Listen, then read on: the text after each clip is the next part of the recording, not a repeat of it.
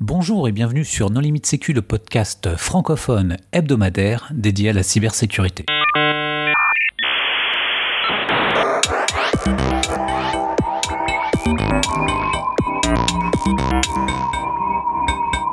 Alors aujourd'hui, un épisode sur Citalide avec Maxime Carton. Bonjour Maxime. Bonjour. Pour discuter avec lui, les contributeurs No Limite Sécu sont Nicolas Ruff. Bonjour. Vladimir Collat. Bonjour. Hervé Schauer. Bonjour. Et moi-même, Johan Hulot. Alors Maxime, est-ce que tu voudrais bien te présenter? Oui, euh, bien sûr. Donc Maxime Carton, euh, donc j'ai un background ingénieur à la base. Euh, je suis un ancien de l'ANSI, donc l'Agence nationale de sécurité cybersécurité française, et j'ai créé Citalid avec Alexandre Diolangar en fin 2017. Avec dans l'idée de, quantifier le risque cyber, comme on va, je pense, en parler.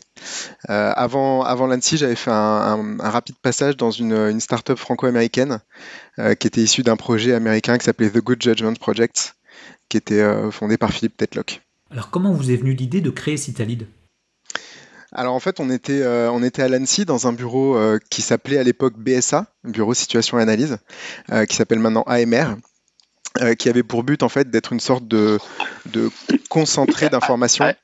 AMR, AMR, ça veut dire quoi? Ah, Pardon? AMR, qu'est-ce que ça veut dire? Euh, c'est anticipation, menace, menace et risque, il me semble. On aime bien les acronymes euh, à l'ANSI. Euh, l'objectif de ce bureau, c'était d'être un, peu un centre d'information de ce qu'on appelle la threat intelligence. donc comprendre un petit peu comment procèdent les cybermenaces pour mener à bien des attaques et ce qu'elles recherchent en menant à bien ces attaques. Et en fait, on s'est rendu compte en, en, intervenant notamment dans les entreprises qui étaient ciblées et victimes de cyberattaques, qu'il y avait souvent un décalage entre le discours tout sécuritaire du régulateur qui est l'ANSI et qui est bien normal, c'est son rôle, euh, et euh, le, on va dire la survie financière que recherchent avant tout les dirigeants d'entreprise. Et du coup, on s'est dit qu'il y avait sûrement un juste milieu à trouver, un endroit où placer le curseur entre sécurisation des systèmes d'information et rentabilité ou objectif financier de l'entreprise. Donc c'est là que vient Citalid. L'objectif de Citalid, c'est vraiment d'être un, logiciel euh, qui permet de trouver, on va dire, le niveau d'investissement optimal pour réduire suffisamment le risque cyber euh, tout en ne dépensant pas trop et en ayant une, gestion saine, on va dire, de son risque. Ça, c'est hyper ambitieux. Comment vous faites pour, euh, pour y arriver Est-ce que vous utilisez une méthode d'analyse de risque particulière? Oui, complètement. C'est genre, le mec qui connaît pas la réponse. bon, vous m'avez tous vu venir. Euh, donc oui, alors on, utilise euh, une base, euh, une base d'analyse de risque qui s'appelle la, méthode FAIR. Hein. donc c'est vraiment la base de nos analyses. Donc le principe de cette, cette méthodologie, c'est en fait d'être capable de faire de la quantification sur le risque cyber. Donc à l'inverse des autres méthodes qui vont plutôt être qualitatives avec des indicateurs, euh, des échelles de risque entre 1 et 5 ou des indicateurs vert, orange, rouge. Là l'objectif c'est vraiment d'aboutir à des, chiffres, des, chiffres d'exposition financière de manière à pouvoir avoir une approche qui va être très orientée euh, retour sur investissement, ROI, euh, et ça, c'est vraiment la base de Citalid. Donc sur, l'explication et les détails de la méthode, je me permets de vous renvoyer à l'épisode précédent que vous avez tourné avec Christophe Forêt euh, du Fair Institute, parce que c'était euh, très clair et ça décrivait exactement comment fonctionne la méthode. Et moi, si vous voulez, je peux vous expliquer comment nous, on enrichit et on, rend facile un petit peu cette méthode. Ce qu'on a vu surtout, c'est que pour pouvoir faire des estimations du risque qui soient quantitatives, hein, sachant que Bon, les estimations qualitatives euh, faites par des experts qui vont dire si euh, la menace est facile ou difficile à exploiter, si ce sont des gens compétents euh, qui ont une véritable expérience et un savoir-faire, c'est tout à fait pertinent. Exact. Hein, et ça peut faire un 2, 3, 4, 5, mais on peut aussi faire un 2, 3, 4, 5 avec du quantitatif. Mais pour faire du quantitatif, il faut de l'expérience. Il faut des chiffres, il faut des données. Il faut des choses qui se sont passées ailleurs, chez les autres. Alors, et alors ça, c'est quand même quelque chose d'extraordinaire, parce que, alors j'imagine que oui, quand vous étiez à l'agence, vous aviez des données. Oui. Mais les données, elles restent là où elles sont. Alors, comment vous faites maintenant pour avoir ces données Alors ça, c'est très intéressant comme question. Euh, en fait, Hervé, tu as, un petit peu répondu à la question en la posant. Euh, c'est-à-dire qu'il y a, euh, classiquement, on a coutume de dire qu'en en cybersécurité, il y a un problème sur, sur l'absence de données. Pourquoi? Parce que c'est un risque qui est évidemment sensible. donc, les gens partagent peu, et qui est en plus un risque nouveau. Donc on a peu d'historique, on va dire, temporel sur des, données statistiques. et donc concrètement, nous, ce qu'on cherche à faire, c'est à réunir les trois types de données dont tu as parlé. C'est-à-dire les données un petit peu euh, historique sur ce qu'on appelle la sinistralité en assurance, hein, donc les, sinistres précédents, les attaques précédentes. Il y en a peu, mais il faut les prendre en compte, évidemment. Ah bah le on va... fait ça depuis sa création quand même. Exactement.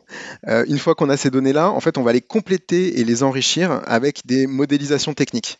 Et donc ça, j'y viendrai, c'est à ça que nous sert notre approche de Threat Intelligence qui fait la caractéristique de Citalid. Juste en petit aparté, en effet, tu as raison, bien sûr, quand on est à l'ANSI, on a accès à plus de données que quand on n'est pas à l'ANSI. Mais il faut savoir qu'une grande majorité des analyses faites par, euh, par l'agence euh, et par les gens qui font de la threat intelligence, dont notre ancien bureau euh, à l'ANSI, reposent en fait sur des données en source ouverte, donc des données accessibles à tout le monde, des données publiques, qu'on va croiser et recouper pour en sortir de la donnée qui n'est pas forcément disponible en tant que telle en source ouverte. Et ensuite, en général, les données classifiées, auxquelles tout le monde n'a pas accès, vont venir confirmer ou infirmer des analyses. Et finalement, la quantité de données en, source fermée, des données classifiées, euh, qui viennent apprendre quelque chose dont on n'avait absolument aucune idée, euh, sont assez restreintes et finalement statistiquement peu importantes pour les analyses que nous, on est amené à faire.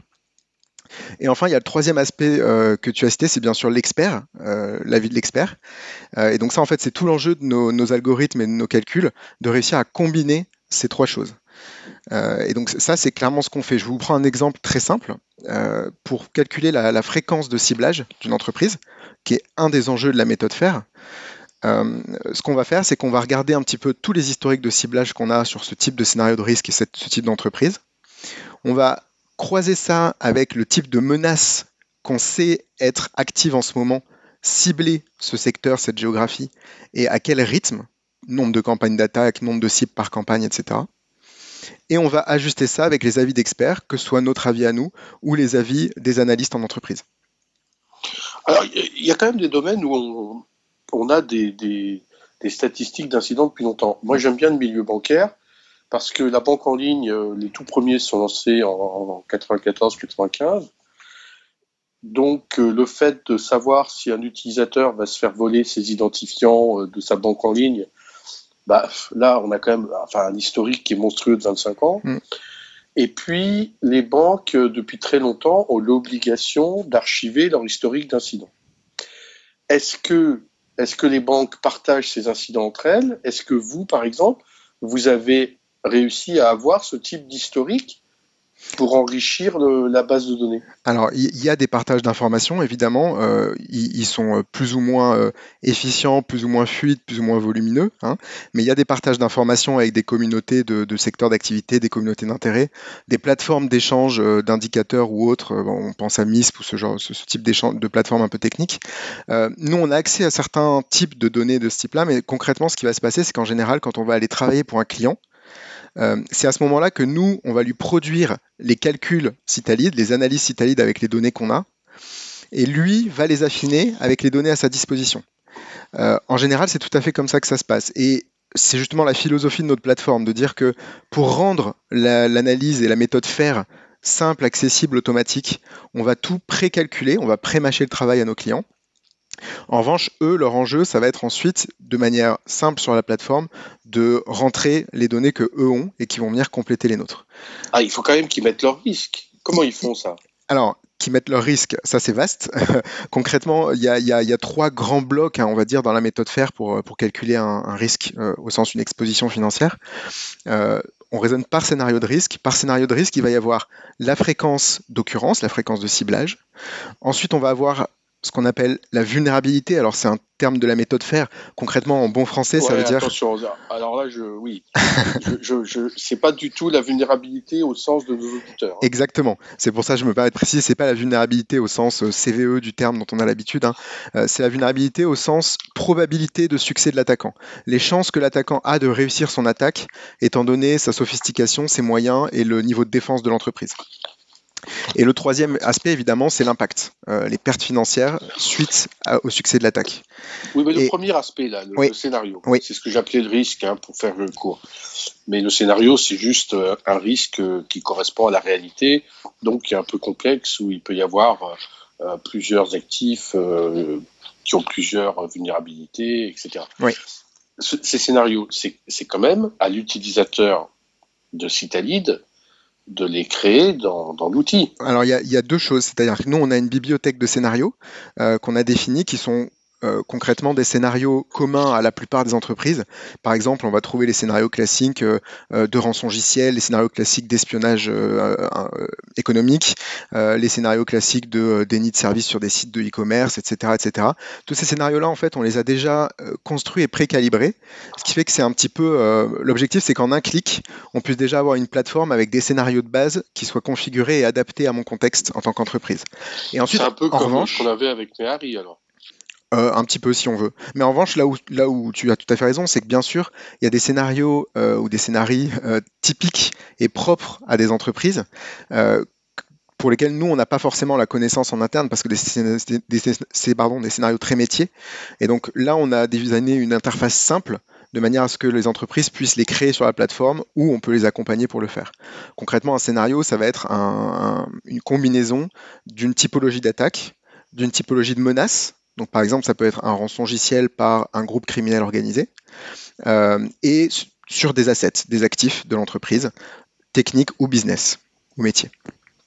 Alors, l'intérêt, c'est que l'intérêt, c'est que justement, pour par exemple un scénario très courant comme le rançongiciel, ce qui arrive à déterminer euh, l'affaire, c'est de montrer que tel type de dispositif de sécurité est plus rentable, entre guillemets, qu'un autre. C'est-à-dire que par rapport à ce que ça va coûter euh, en exploitation au quotidien, en surveillance, etc., euh, il y a des solutions qui seraient plus rentables que les autres. Vous avez ça aussi, vous, dans votre outil?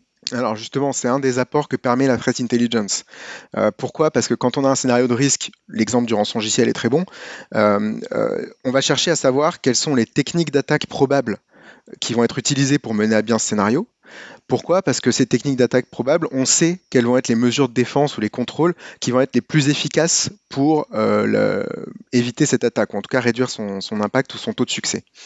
Et donc ça, c'est ce que font automatiquement euh, nos, algorithmes sur la plateforme, c'est-à-dire que si je suis euh, une grande banque française qui étudie un scénario de rançongiciel, automatiquement, nos algorithmes vont chercher dans nos bases de données les menaces actuelles active, crédible, qui cible le secteur de la finance en Europe de l'Ouest, par exemple, et en France plus précisément. Vous regardez quelles sont les techniques d'attaque qu'elles mettent en œuvre. Donc ça, c'est un référentiel qui s'appelle Mitre Attack, hein, pour ceux qui, connaissent et qui est très utilisé, qui est un standard de base. Euh, et une fois qu'on a modélisé un petit peu ce mode opératoire représentatif, cette façon de s'en prendre euh, probablement à l'entreprise, eh ben c'est là que derrière nous, on va euh, comparer ça et le cartographier sur les mesures de défense et le niveau de sécurité de l'entreprise. L'avantage, c'est que du coup, si j'augmente un curseur en disant que je deviens meilleur euh, sur euh, ma politique de suivi, par exemple, de mes logs en interne, si je, des, mes logs réseau en interne, si je deviens meilleur sur cet aspect-là, automatiquement, nous, on va savoir que ça correspond à une réduction du taux de succès de telle technique d'attaque. Et donc, on va être capable d'en déduire la réduction financière de l'exposition au risque. Et donc, le retour sur investissement de l'outil. Voilà, ça, c'est vraiment une de nos spécificités, c'est vraiment ce qu'on vend. Euh, pourquoi? Parce que notre objectif, c'est aussi de dire que ça, ça permet de savoir avec son niveau actuel de défense quel est l'état des lieux du risque financier auquel on s'expose. Mais ça permet également de faire en sorte qu'on puisse se projeter vers l'avenir et qu'on puisse dire, ben, euh, post-programme d'investissement à horizon 2025, par exemple, je veux avoir réussi à implémenter telle, telle et telle solution. Et donc, on va pouvoir savoir, précalculer quelle va être l'ampleur du risque post-programme d'investissement Et donc, quelle est la réduction de risque Oui, alors là, à 2025, on ne saura même pas quelle technologie on utilisera. Donc, euh, c'est peut-être un peu, euh, un peu ambitieux. Il y a des entreprises qui le font quand même. Et il y aura toujours Active Directory. C'est vrai. avec les bonnes recommandations habituelles pour euh, réduire les risques. Par contre, ce qui est intéressant, c'est que vous avez quand même à relier euh, un truc qui est plutôt haut niveau, qui va être euh, une méthode d'analyse de risque, en particulier FAIR, avec euh, autre chose qui est plutôt bas niveau, très opérationnel, qui est justement le framework attaque du Mitre, ou éventuellement d'ailleurs le Shield, je ne sais pas si vous l'implémentez également. Mhm. Et, et, relier les deux, c'est plutôt très intéressant. Et ce que tu disais tout à l'heure, c'est qu'en plus, vous faisiez de la threat intelligence. Euh, et alors là, je vais refaire un petit coup de pub comme on l'a fait au tout début là, pour un précédent épisode, celui sur la géopolitique et la cybersécurité. C'est que vous mélangez à la fois de la threat intel sur euh, tout ce qui va être euh, bah, opérationnel technique, mais également sur euh, les contextes business, la politique, des choses comme ça Exactement. C'est l'objectif en fait. C'est c'est comme ça qu'on a essayé de positionner Citalid en termes de, valeur ajoutée par rapport à ce qui peut déjà exister sur le marché. c'est être une sorte de, de traducteur une sorte de pierre de rosette entre les éléments techniques euh, de, Fret Intel, Mitratak et autres, euh, et les éléments qui vont être compréhensibles et euh, opérationnels pour des décideurs, les éléments financiers. Et, en effet, là-dessus, on a une culture propre à l'équipe dans laquelle on était à l'ANSI, mais aussi propre à nos parcours respectifs, à Alexandre et à moi, où il y a quand même un petit peu de géopolitique dans, les deux, et, surtout chez Alexandre, dont c'est la spécialité. concrètement, on va utiliser une sorte de veille géopolitique et business pour lever des alertes aux entreprises. Euh, l'objectif, ça va être de dire, si demain on observe qu'il y a euh, un événement géopolitique qui va changer euh, l'équilibre de la relation, par exemple, entre la France et la Chine, et qu'on travaille pour un client dont les principaux concurrents, euh, les principaux concurrents sont chinois et les principaux business sont en Chine, on va lever une alerte en disant attention, peut-être qu'aujourd'hui on a en ce moment on a un contexte propice euh, à une augmentation du risque cyber. Euh, voilà, donc ça c'est vraiment à l'état d'alerte. L'objectif derrière, et c'est encore un travail de R&D, hein, c'est bien sûr d'essayer de faire de l'anticipation et de faire varier les fréquences d'attaque en fonction de ces événements-là qu'on va anticiper. Donc ça, c'est passionnant, c'est aussi un, autre domaine qu'on croise en R&D chez nous. Euh, voilà, tout ça dans l'objectif de, traduire un petit peu les données techniques et contextuelles en données financières. Ah, il y a aussi des mathématiques. Vous avez un mathématicien Alors, on a plusieurs mathématiciens. Oh là là, oh là là. Euh, alors... Mathématicien, informaticien pour implémenter les Monte Carlo Oui, c'est ça. Alors, c'est un petit peu, euh, en général, c'est des moutons à trois pattes qu'on recherche chez Citalid parce que bah, forcément, il faut un, intérêt au moins pour la géopolitique et la cybersécurité. Il faut avoir des compétences de développement en général, puisqu'on a quand même de, On développe un outil logiciel, donc on a de forts besoins en développement. Euh, et en effet, pour certains profils, on demande un niveau de mathématiques. Pourquoi? Parce que derrière la quantification, il y, a beaucoup de probabilités, de statistiques il y a ce qu'on appelle des simulations de Monte Carlo euh, qu'il faut implémenter. Et par-dessus, en fait, nous, on a fait euh, alors, ah, c'est des gros mots, je suis désolé. Hein. Euh, on a fait ce qu'on appelle des réseaux bayésiens. en termes hyper simples, l'idée c'est juste de dire que on va un petit peu chaîner les probabilités, c'est-à-dire qu'à chaque étape de l'attaque, on va chercher à déterminer les probabilités de la prochaine action de l'attaquant pour savoir quelle est la probabilité qu'une mesure de défense soit efficace ou pas. Bref, oui, on a des mathématiciens et on les utilise bien. Tu sais, les réseaux bayésiens, tous ceux qui ont fait de l'anti-spam connaissent un peu. Hein. Ah oui, bien sûr, mais on n'est pas les seuls à le faire. Ça, j'en suis sûr. C'est pour dire que je pense qu'il y a des auditeurs qui le connaissent, même s'ils n'ont pas forcément fait d'études de maths. Et maintenant, on appelle ça intelligence artificielle, non C'est ça? Alors oui, en effet, maintenant, on appelle ça intelligence artificielle. Euh, c'est un peu un un mot, euh, un mot clé en ce moment, un mot buzz, donc on, essaie d'éviter de l'utiliser, mais oui, évidemment, il y a de l'intelligence artificielle derrière. Euh, bon, comme, comme un peu tout le monde aujourd'hui, hein, qui n'en fait pas? Ou plutôt qui en fait vraiment? C'est plus du machine learning, non? L'intelligence artificielle. Pardon? C'est plus du machine learning, euh, les réseaux bayésiens, mais oui, bah, c'est une partie de, de l'apprentissage automatique. C'est ça. Maintenant que vous êtes sur le marché depuis un peu plus, enfin un petit moment, qui sont les, les clients? Alors euh, aujourd'hui, les clients, c'est principalement des grands comptes français.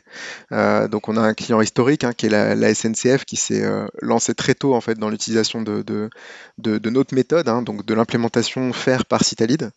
on a des grandes banques, on a également des grands acteurs de l'énergie. on, a, on commence à avoir également des assureurs. Alors ça c'est intéressant. Je me, permets d'en parler parce que pareil c'est quelque chose que vous avez évoqué lors du précédent épisode sur la méthode FAIR, dès qu'on parle quantification du risque, évidemment derrière on, attire les, assureurs hein, dont c'est le métier euh, et qui ont des problèmes pour le faire en cybersécurité justement par ce manque de données historiques. Et donc aujourd'hui, on a développé ben, notamment une API, euh, une API et un accès à la plateforme pour eux, de manière à ce qu'ils puissent quantifier l'exposition de leur portefeuille à un risque cyber euh, et prendre les bonnes décisions pour, pour réduire le, le, risque de leurs clients. parce qu'évidemment, quand on parle de gérer un risque, on va parler de le réduire, c'est ce qui vient en premier à l'esprit en investissant dans des solutions de sécurité. Mais on va aussi parler de l'accepter. Hein. Il y a certains risques qu'on va choisir d'accepter au regard de, leur intensité économique, de leur impact économique euh, potentiel. nous, nous, on va dire maintenir. Hein. maintenir. Pourquoi on dit maintenir? Parce que c'est le terme ISO, et surtout parce que l'acceptation, c'est l'acceptation ou la prise de risque par l'autorité d'arbitrage budgétaire. Donc c'est pour ça que je... Voilà Quand on maintient, c'est vraiment le gestionnaire de risque qui voit que bah n'y a aucune mesure de sécurité à un coût raisonnable euh, et que c'est disproportionné, donc il le maintient. Ok, donc Pardon maintenir. pour cette Ah bah, avec plaisir, j'apprends des choses. Euh, donc, donc maintenir le risque ou le transférer, et c'est là qu'intervient l'assureur. Et comme je suis euh, toujours le même, maintenant on dit partager, donc ça a été changé. On partage le risque avec l'assureur, euh, on ne lui transfère pas. Et donc, euh, bah évidemment, on a réduit les conséquences puisqu'on aurait un remboursement de l'assurance. Mais voilà, c'est un partage de risque et maintenant, toutes les normes demandent à ce qu'on change le mot transfert en partage. Très bien, bah, on le fera dans notre communication. n'oublions pas que bah, le pénal, ça ne se transfère pas. hein. Les deux finissent en prison, donc ça se partage. Très bien, c'est noté. Et, et votre business model, comment ça se passe en fait? Vous fournissez euh, des rapports réguliers où il y a une API et puis euh, le client euh, euh, accède à cette API, à cette API comment, comment, comment est-ce que ça se passe? Enfin, même comme tu me parlais de plateforme, ouais, est-ce que vous êtes une solution euh, mode SaaS ou qui peut être hébergée en interne? Oui, bah, euh, concrètement, euh, à, la base, c'est en effet une plateforme, hein, c'est un logiciel. Euh, donc, euh, donc sur abonnement. Pourquoi sur abonnement? Parce qu'en fait, la valeur vient aussi beaucoup du côté dynamique de l'analyse, avec la threat intel qui va être dynamique, le niveau de défense et les solutions qu'on implémente qui sont dynamiques. Donc, on est sur un, modèle sur, abonnement. Et il y a également, on est capable de faire des, analyses un peu ponctuelles. On va dire, euh, un peu comme un cabinet de conseil pourrait le faire. Et d'ailleurs, on a des cabinets de conseil qui euh, euh, sont partenaires et qui utilisent notre plateforme pour leurs analyses ponctuelles.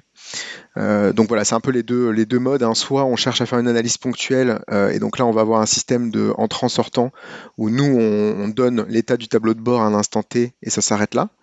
Euh, et bien sûr, ce qui euh, génère le plus de valeur, c'est euh, l'abonnement avec l'idée de faire vivre l'analyse de risque.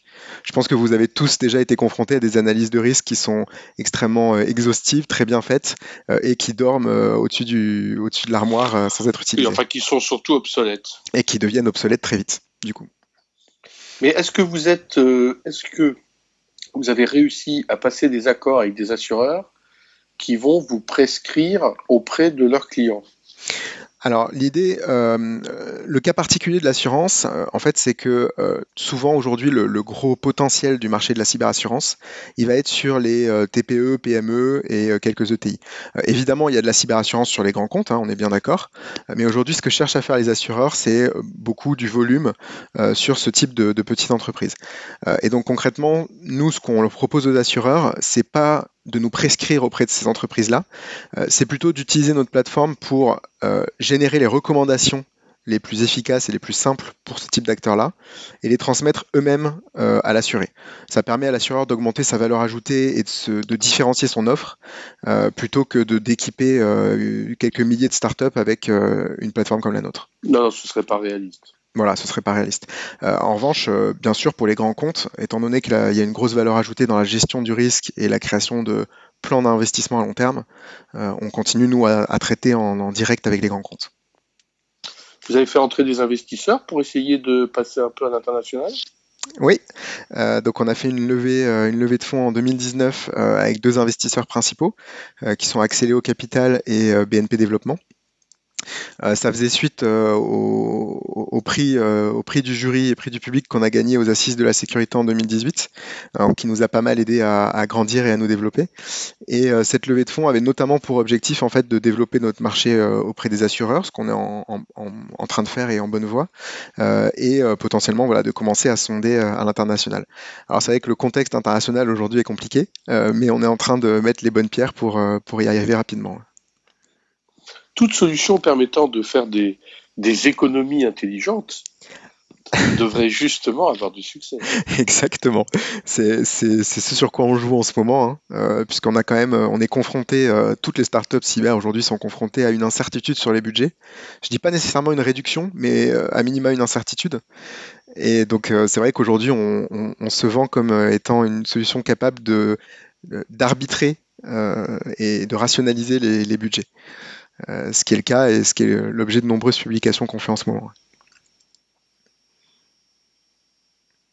Est-ce que les campagnes de ransomware qu'on voit de plus en plus fréquentes ont changé des choses, euh, ont apporté des choses, euh, modifié vos modèles, etc. Oui, oui, bien sûr. Euh, alors, je ne sais pas si euh, tu fais référence au potentiel de sensibilisation incroyable qu'ont été les campagnes WannaCry, NotPetya et d'autres, euh, qui bien sûr changent des choses dans la cybersécurité, mais au-delà de ça et au-delà de la blague, nous, dans, nos modèles, bien sûr, hein, on, a un suivi hebdomadaire de notre côté, semi-automatisé, avec une partie d'analyse manuelle de toutes les campagnes de ransomware, de rançongiciel qui sont publiées, parce bien sûr, on, est bien conscient qu'il y a un biais, c'est qu'il faut que la campagne ait été publiée pour qu'on la prenne en compte. Hein. on essaie de corriger ce biais comme on peut. Euh, et donc, euh, donc oui, clairement, on prend en compte ces statistiques-là.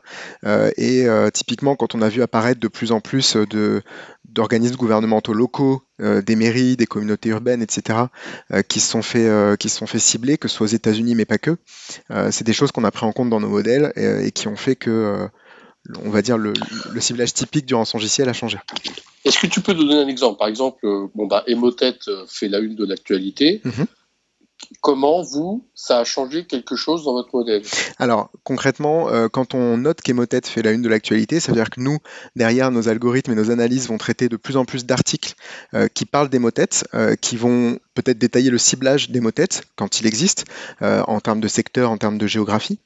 derrière, ça veut dire que quand un de nos clients, par exemple, est susceptible d'être euh, dans ce secteur ou dans cette géographie, euh, nos algorithmes vont automatiquement détecter qu'Emotet devient une menace très active, euh, une menace du moment, si je puis dire, qui cible potentiellement cet acteur-là.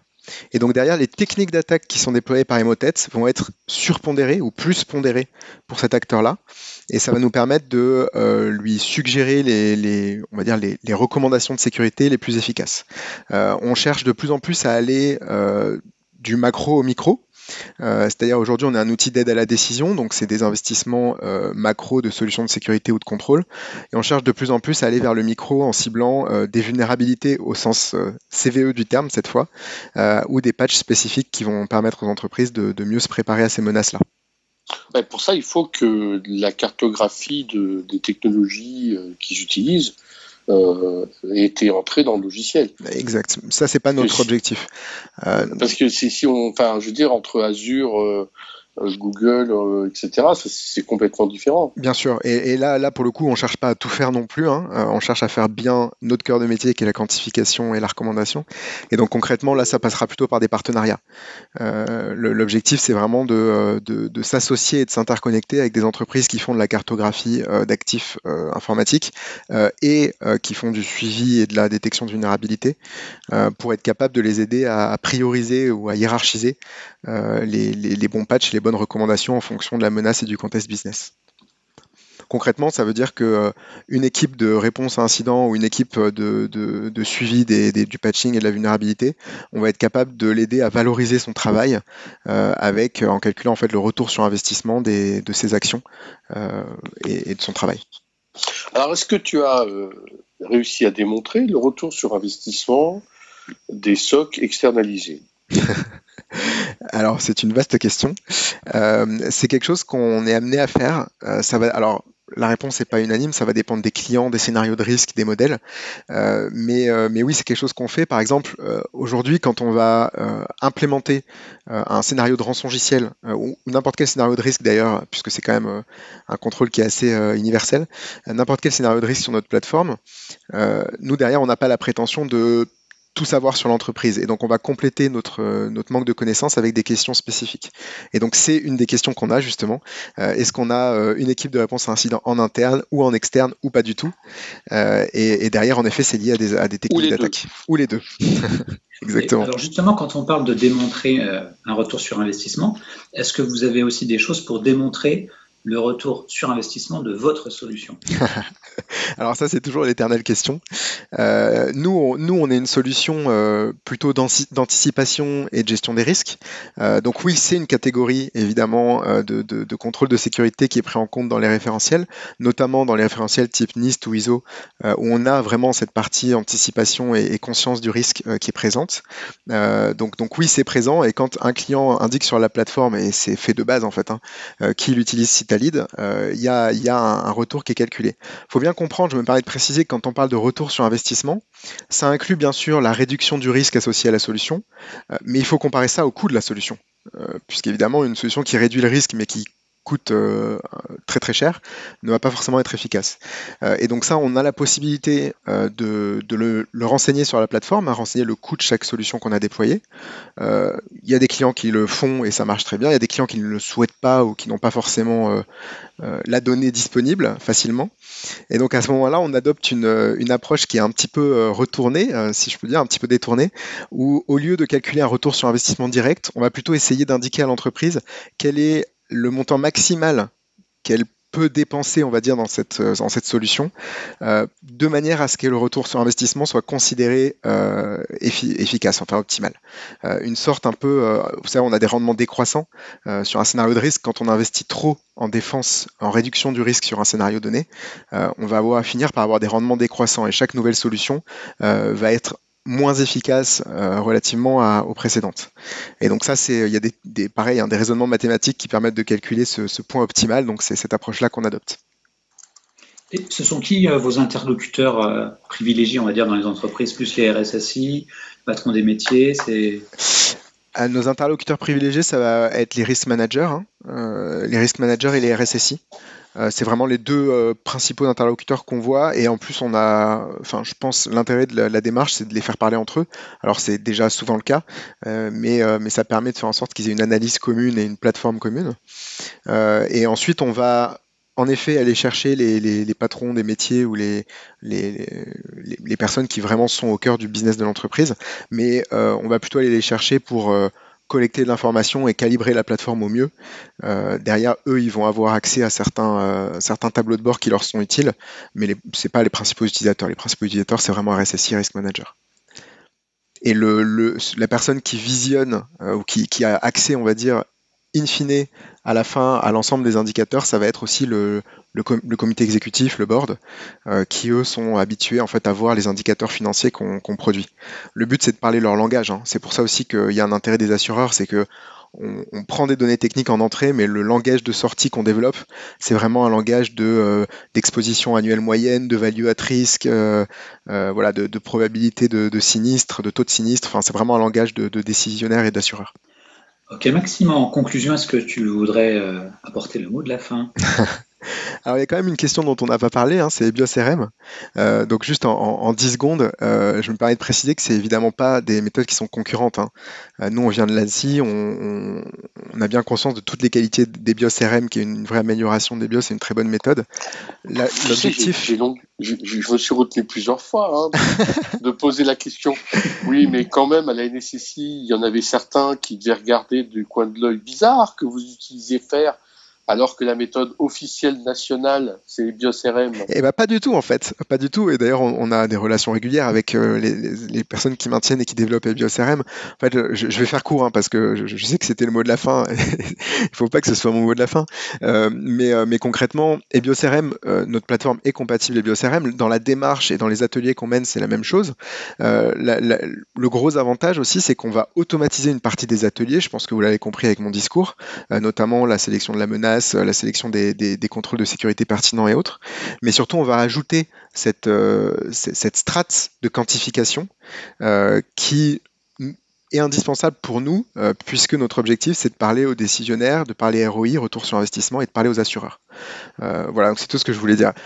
Non, mais c'est ce qu'on avait vu avec l'épisode faire, c'est-à-dire que clairement, cette partie quantification des risques, c'est un peu comme une surcouche qui exploite un peu mieux et plus profondément les modèles comme euh, le Mitratac que tu as cité, et ça complète euh, les, ateliers, les réunions euh, qui sont modélisés dans les BioCRM ou, euh, ou dans d'autres euh, excellentes méthodes comme l'ISO 27005. Exactement. Et non, sinon pour le, mot de la fin, pour conclure, euh, d'abord je vous remercie, hein, je vous remercie beaucoup de m'avoir invité, c'était un plaisir de, parler de Citali d'ici avec vous. et non, je voulais conclure aussi en disant qu'il y, y, a beaucoup de gens qui commencent de RSSI ou de Risk Manager qui commencent à avoir entendu parler de la méthode FAIR. c'est dû à la sensibilisation que fait le FAIR Institute, que nous on fait, à beaucoup de, retours d'expérience aussi qui viennent des, États-Unis ou autres, mais qui euh, peut-être un peu peur de franchir le pas, euh, peut-être pour le temps que peut prendre la méthode ou la complexité de définir les bons paramètres, ou parce que la quantification peut faire peur. Euh, nous, c'est vraiment notre objectif de les aider à faire ce premier pas en automatisant l'ensemble de, de la démarche et ensuite en progressant itérativement pour affiner, affiner la méthode et faire en sorte qu'elle s'intègre au processus existant et aux démarches existantes. donc voilà, c'est vraiment le message que j'ai à faire passer, c'est venez essayer la méthode faire, on vous permet de le faire facilement et à moindre coût et automatiquement. Eh bien, merci Maxime d'avoir accepté notre invitation. Avec plaisir. Chers auditeurs, nous espérons que cet épisode vous aura intéressé et nous vous donnons rendez-vous la semaine prochaine pour un nouveau podcast. Merci à tous, au revoir.